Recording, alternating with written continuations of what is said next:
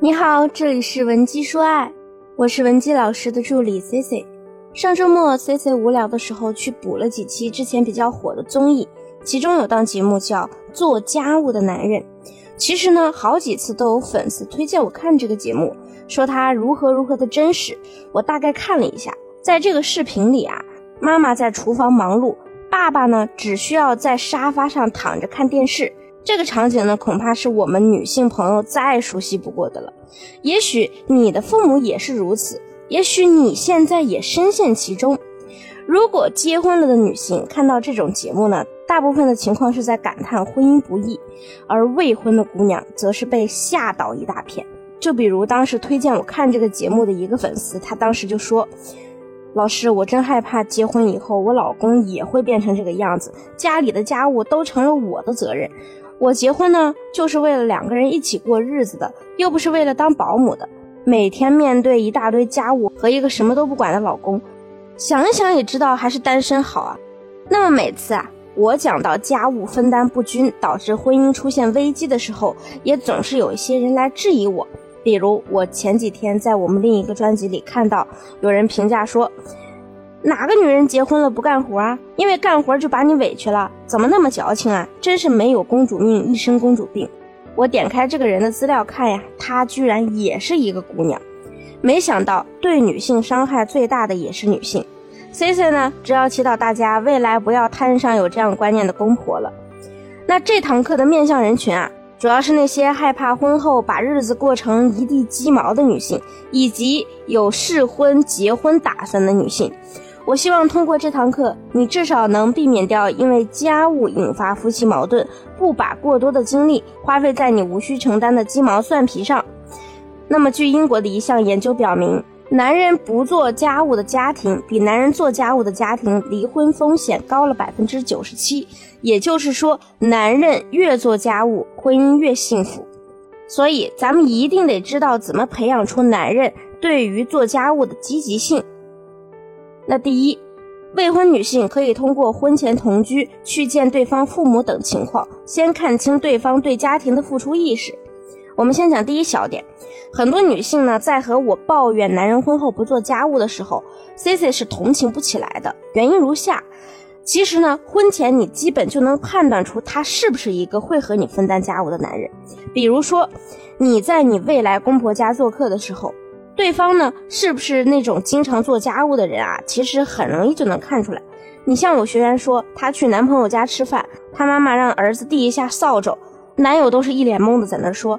哎呀，我不知道在哪放着，说明呢，他对这个家呀是没什么付出意识的，并且他认为母亲就应该承担所有的家务。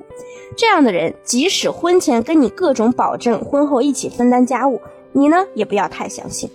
那第二，很多情侣现在也有婚前同居，那么你就很容易能看出来他是不是一个会帮你分担的人，你心里也是早有数的。但是你非要偏执的认为结婚。会改变一个人的本质，那你日后就只能承受自己偏执带来的残酷现实。如果你目前有类似的困扰，想要改变，你可以添加我们分析师的微信文姬零零五，发送具体问题给我，我们一定会有问必答。那么第二大点，如何在婚前培养较为大男子主义的男性分担家务的好习惯？这世上呢，没几个男人是天生的有担当。他们的好呀，往往离不开教育有方的父母，或者是聪明、情商高的另一半。所以天上不会掉馅饼。如果你想有一个称心如意的另一半，你就得需要培养。那么以我之前指导的一个学员小夏为例，他未婚夫的原生家庭呢是那种父亲在家什么活都不干，家务都是妈妈全包的。但是呢，他妈妈也是经常抱怨。而小夏的未婚夫呢，也像他父亲一样，回家之后就躺在那儿玩手机，眼里啊一点活都没有。小夏就跟我说：“老师，我不想以后因为家务变成一个怨妇。”我就根据她的情况教了她两招。现在她丈夫是主动承担了家里一大半的事务，买菜、做饭、刷碗、拖地，还有遛狗、换猫砂都归丈夫管。那么第一步怎么做呢？你要从心理暗示方面给男人洗脑。告诉他你喜欢会做饭的男人，在日常相处中呢，我就让小夏不时的跟男友说类似：“会做饭的男生有艺术感、有创意。确实呢，这之后啊，她男友居然有一次自己尝试了做蒸蛋，男朋友的努力她看在眼里，对方呢做饭真是没什么天赋。但是咱们也不能浪费这样的机会，既然他没有做饭的实力，那就不要去打击他了，而是以此来让他承担起日后洗碗的任务。我就让他对男友说：“我才发现，我最喜欢的原来是你在厨房为我忙碌的样子，不管是做饭还是在洗碗，都特别的帅气。这样吧，做饭这件事呢，还是我比较擅长。亲爱的，你以后就负责下班买好菜，把碗洗了，这就可以啦。